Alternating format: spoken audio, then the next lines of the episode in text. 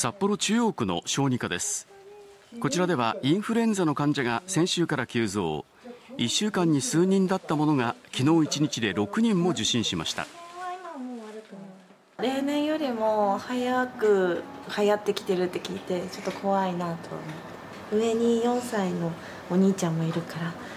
ちょっと気をつけていきたいなと思ってます。大人数で住んでるのでかからそうですねかからないように、えーと、ワクチン必ず受けてます。札幌市内ではインフルエンザによる学年閉鎖が相次いでいます。今日は小中学校でそれぞれ4校さらに学級閉鎖は小学校31校で合わせて60学級中学校13校で合わせて36学級となっています。道内の感染者数の推移です。去年はほとんどいなかったのに対し今年は7月から出始め10月中旬までの1ヶ月で3.5倍に増加しています。なぜこのように流行しているのでしょうか。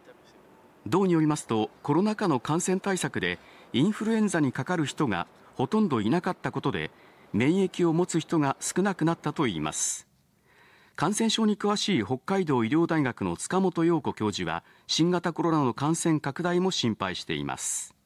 コロナこれから上がってくると思うんですよね気候的に同時流行十分考えられますね、今年症状がある人がマスクする方が大事ですかね。体を本当に動かして免疫力を高めるっていうところ、気をつけてもらったらいい。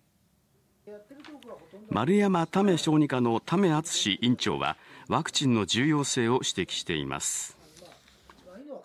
ワクチンを接種することで、軽く済むっていうことはありますので、かかりにくくなるし、かかったとしても軽症化するということは事実だと思います。私たちをインフルエンザから守るワクチン